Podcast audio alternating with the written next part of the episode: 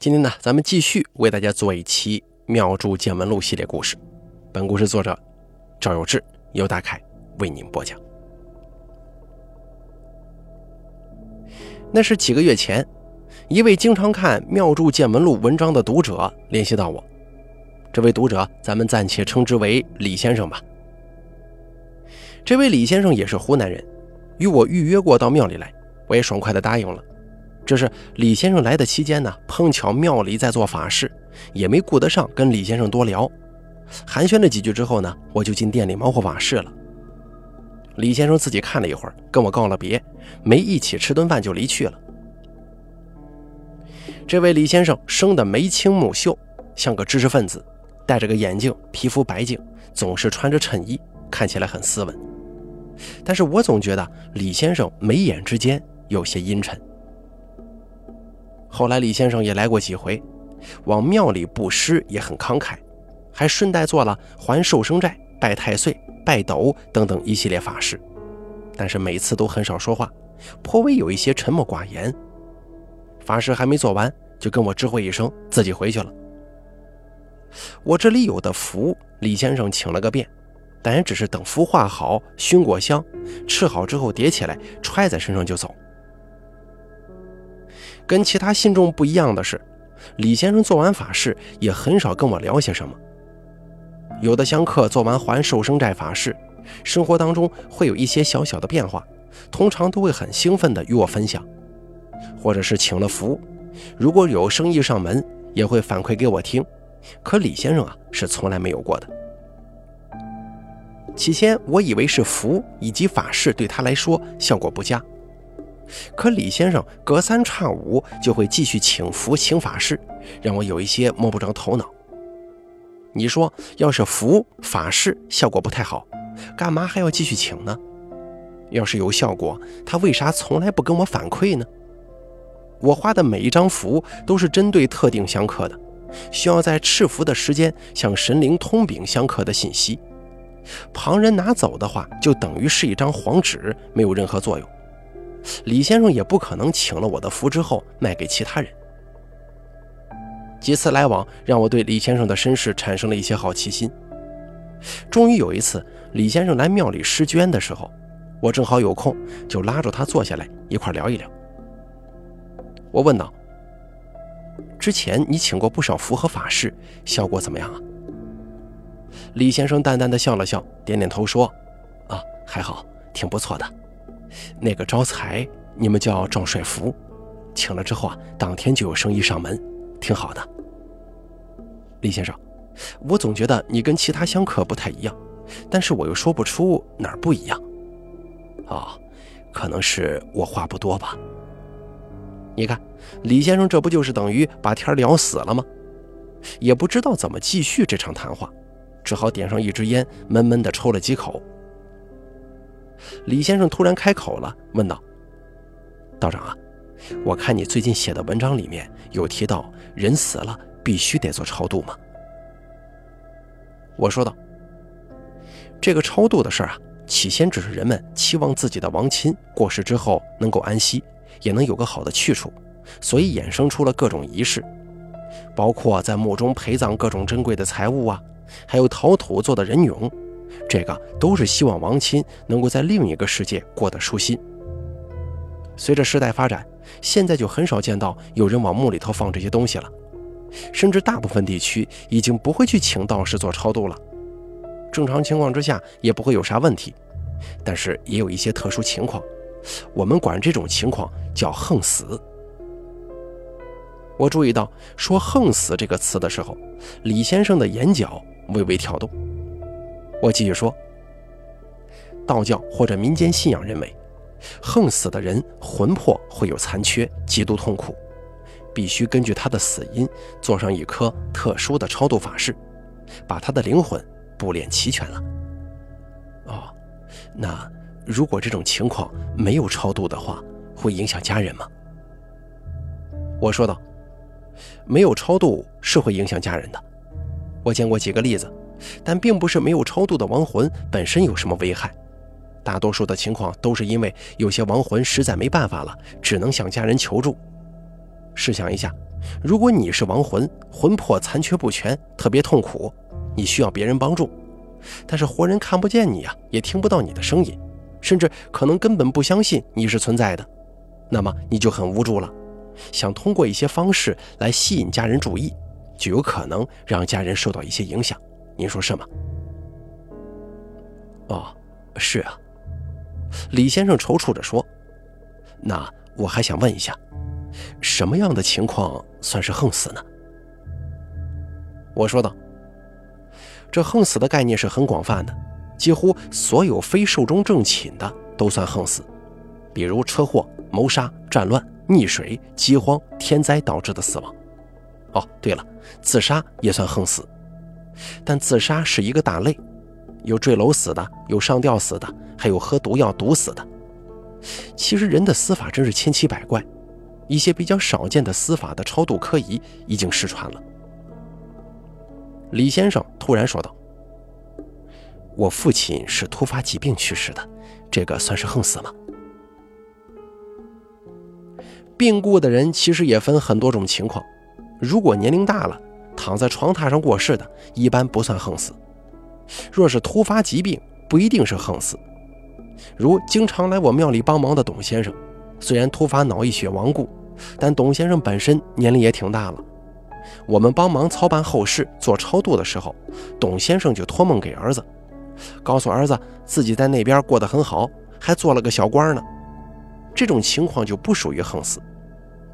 有的人年纪轻轻，身体也不错，没啥不良嗜好，偶发疾病，医院通常诊断出来不会很严重，但是住一两天院突然死了，连医院也搞不清楚这是怎么回事的，就算是横死。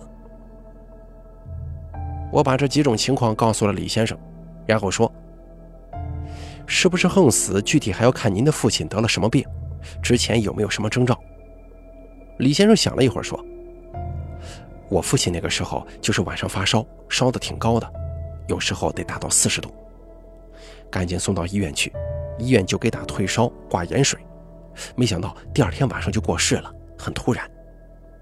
我父亲在世的时候家里条件不好，也没能让他享享福，还挺遗憾的。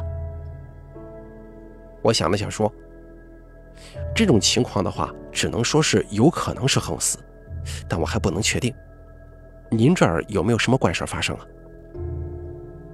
李先生扶了扶眼镜框，像是打开了话匣子，说道：“自从我父亲过世，我家里就一直不太好。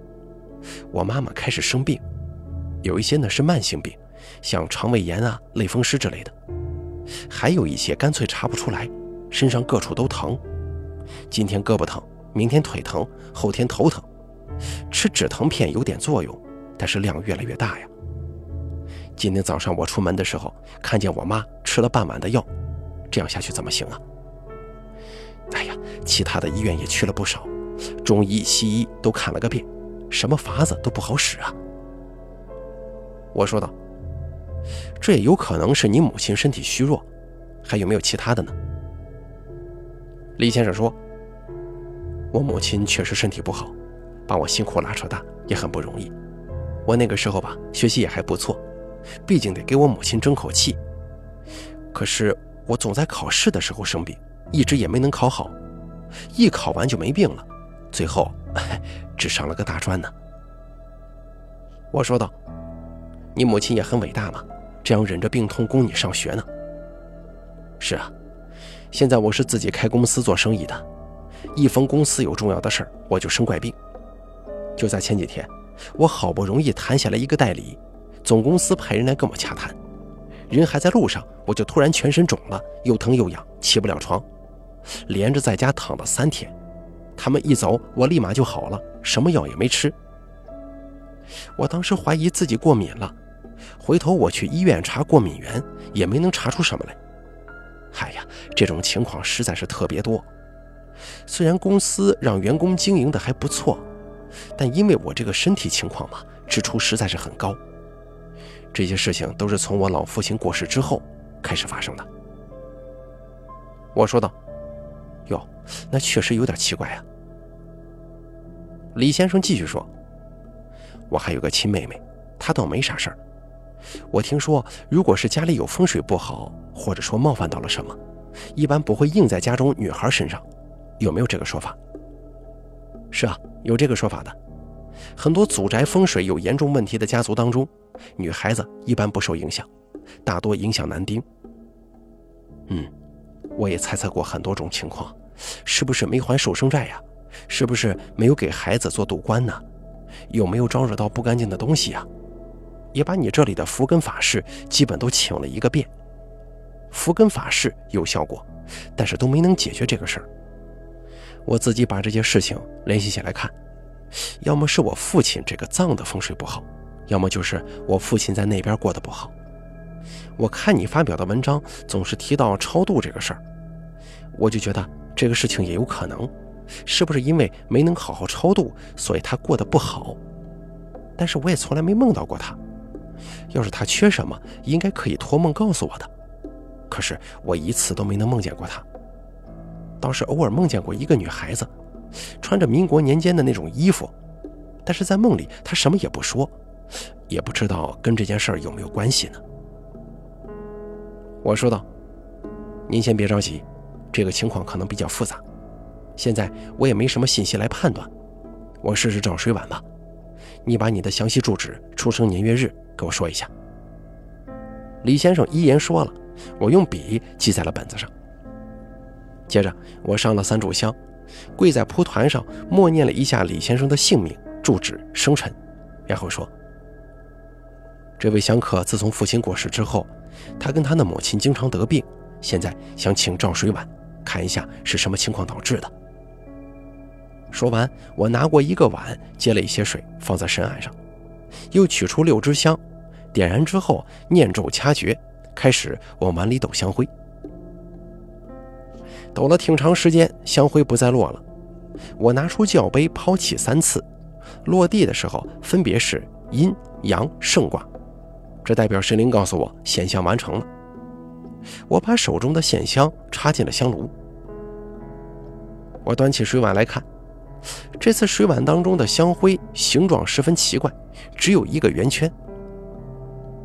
这个圆圈是什么呢？我仔细想了想，这个圆圈可能是个数字零，也有可能是某件事物的图案。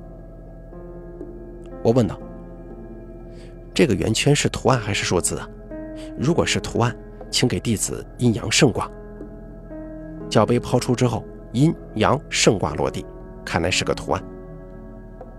我又想了想，圆形的东西那实在是太多了，镜子、盘子、脸盆、碗、灯罩数不胜数，只好接着往下问：这个事物是扁平的圆形，还是比较立体的圆柱状？也许是不规则的圆形，亦或者是一个环呢？我一个个问过去，抛起教杯，直到问到环状的时候，教杯落地，呈现出了阴阳圣卦象。其他的都凹挂了。通常民间法师、道士们向神灵发问，有的人呢会求一个圣卦，也就是脚杯落地的时候一正一反。但这种情况几率比较高，有时候可能因为各种原因得到的答案不够准确。我们庙里通常是抛三次，分别为阴阳圣卦的时候，才表示神明给予肯定答复。而凹卦呢，是抛出去三次，并没有形成阴阳圣卦这个情况。我跪在蒲团上问了大约有一个小时，最后得到的信息是，这个事物是个环状的，材质比较坚硬，但不是金属，平时戴在身上。我想了半天，问道：“会不会是个玉镯子？”脚被抛出，阴阳圣卦落地。我拜谢了神明，站起身来，走到一脸懵懂的李先生身旁，说道：“你家中有没有一个玉镯子？玉镯，从来没见过，我老婆也没有买过呀。我妈妈也不戴镯子，我就更不可能了。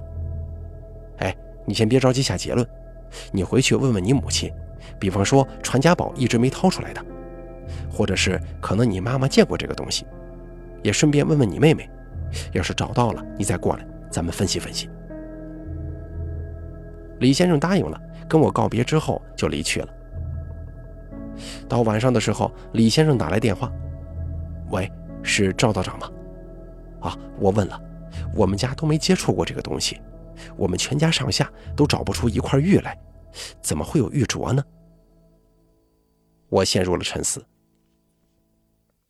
想了一会儿，没什么头绪，只好跟李先生说：“我再想想看啊。”李先生也说：“再问问看，有没有人见过这个东西。”不过这下子轮到我纳闷了。平常来庙里问事儿的，照了水碗之后，水碗里看到的东西，香客完全没有印象的情况也有，但是大多在事后啊。多多少少都会根据一些线索推断出具体情况，像李先生这样一点头绪都没有的很少见。但我们没有线索的话，抛脚杯也只能得到肯定或者否定的回答，这事儿不好问呢。晚上又思考了挺长的时间，也没什么进展。带着疑问准备睡觉的时候，我突然想起李先生曾经说过，他偶尔会梦见一个女孩子。穿着民国年间的衣服，平常也有很多香客会来说自己做了个梦，梦里如何如何，但大多数要么没头没尾，要么跟生活联系不上，甚至有些梦只是生活压力大造成的，没什么特殊的。而因为我们从事这个行业，做梦是有说法的，叫做听阴阳。我梦见的场景大多数是要跟做的法事有关系。我的梦相当于是照水碗的另一种形式。李先生刚才说这个梦的时候，实在是跟这个事儿联系不起来呀，也没法从这里下手了。我赶紧又穿好衣服到大殿里烧香，跪在蒲团上，默默地在神前禀告：“呃，今天深夜来麻烦神明，很抱歉，但是这件事情还是要查清楚。弟子想问一下。”李先生梦见的这个穿着打扮像民国年间的女孩子，跟李先生母子总生病的事情有所关联吗？我又把李先生的生辰八字、住址、姓名默念了一遍。如果有关联的话，请给弟子明示阴阳圣卦。脚被抛出，是阴阳圣卦落地了。我一阵兴奋，仔细推敲。如果这个女孩子跟李先生家里的情况有关联，那么就可以顺着这个线索来思考了。女孩子，手镯，玉制的，民国，生病，猝死。几个关键线索我写成小纸条摆在面前，看了一阵，想到有可能这个手镯是女孩子的，我问道。这个手镯是不是梦中女孩的所有物呢？我掷出教杯三次，落地时分别是阴阳圣卦。看来手镯确实是这个女孩的，女孩应该已经亡故了。但是线索到这儿又中断了，因为李先生全家都找不到一块玉，家人也没有买过玉镯子，这件事情的可能性就太多了。兴许是李先生埋葬父亲的时候动土，把某个古坟给破坏了，而古坟刚好是这个女孩子的。又或者是李先生与母亲一起在某个地方游玩的时候，无意当中惹到了这么一个女孩子的亡魂，因为根本没留心，所以也没能看到这么个玉镯子。这种可能性多到数不清啊，根本没法确定女孩在哪儿，也没有办法继续问卦了。我带着重重疑虑关了庙门，回屋里睡觉。隔天，李先生下午又来了，说全都问了个遍，家里人实在是没人见过玉镯。我问道：“昨天你说梦见个女孩穿民国衣服那个，这个女孩子你以前在其他的地方见没见过照片之类的？或者说她长得很像你身边的某个人呢？”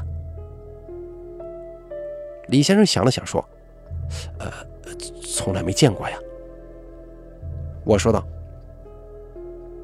水碗里面显示是个玉镯子。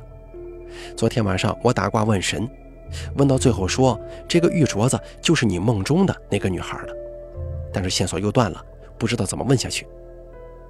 哦，我也觉得挺奇怪的。我跟我妈妈身上这些病已经让人很觉得诡异了，这个镯子还有那个女孩，我都没见过，这是什么原因呢？要不你回去问问你母亲，对这个女孩有没有印象？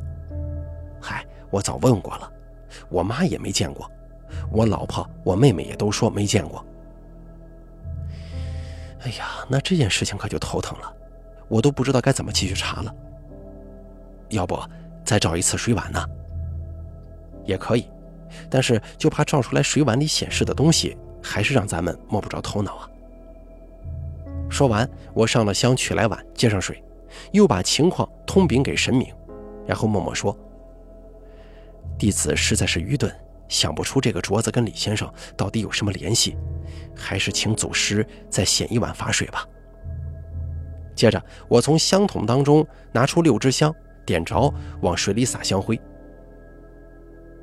显像结束以后，我端起碗来看，碗中的香灰形状是一个坟。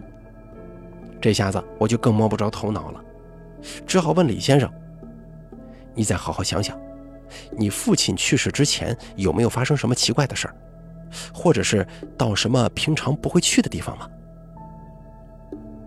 李先生想了一会儿，说道：“倒也没啥奇怪的事儿啊。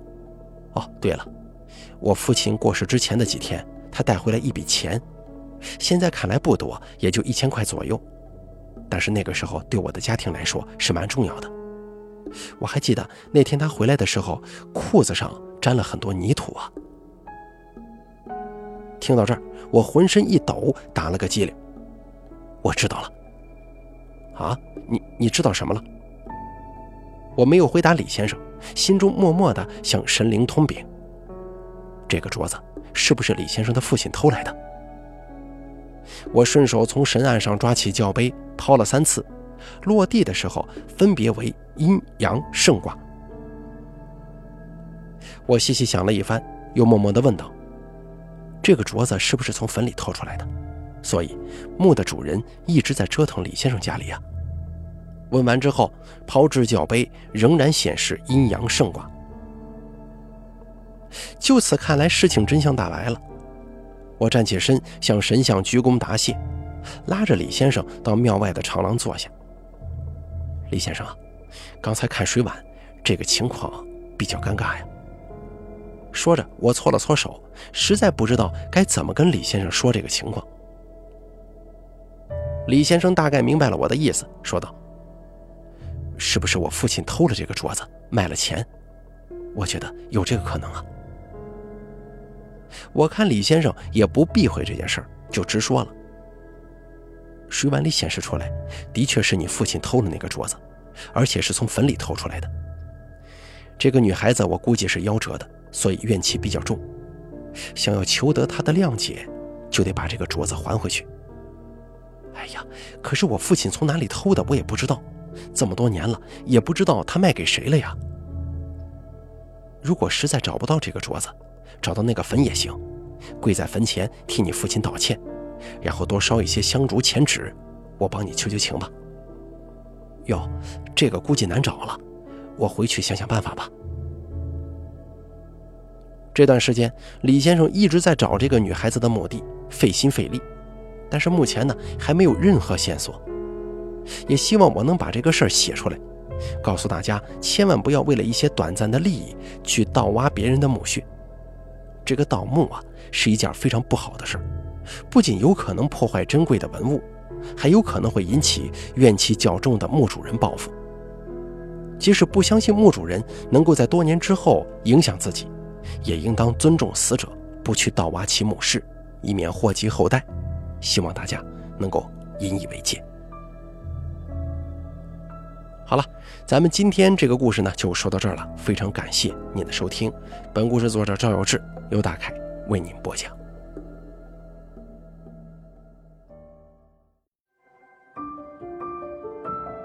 本期故事演播完毕。想要了解大凯更多的精彩内容，敬请关注微信公众账号“大凯说”。感谢您的收听。